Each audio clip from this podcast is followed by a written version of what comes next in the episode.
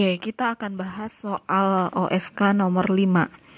Di sini diberikan uh, struktur Lewis dari suatu senyawa. Oke, sudah kita sama-sama kita lihat di sini ada dua pasang elektron bebas, di sini juga ada dua pasang elektron bebas pada O.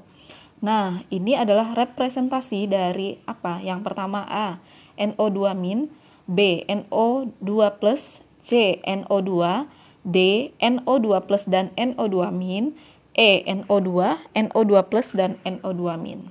Oke, sekarang kita akan bahas. Nah, pertama kita lihat dulu ada O dan N ya.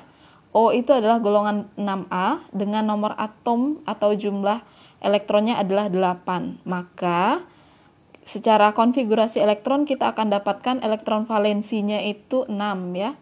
Kemudian untuk N, golongan 5A, nomor atomnya 7, atau berarti dia memiliki 7 elektron, dan elektron valensinya adalah 5. Nah, kita akan lihat muatan formal masing-masing.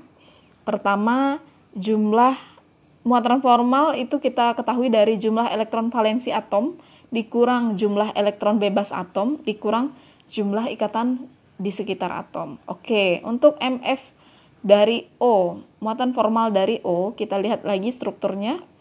Berarti di sini ada jumlah elektron valensinya 6 dikurang elektron bebasnya ada 4 ya. Kalau O tadi ada dua dua pasang berarti ada 4 elektron bebas. Kemudian ada ele ikatan, elektron ikatannya 2. 6 kurang 4 kurang 2 berarti 0 ya.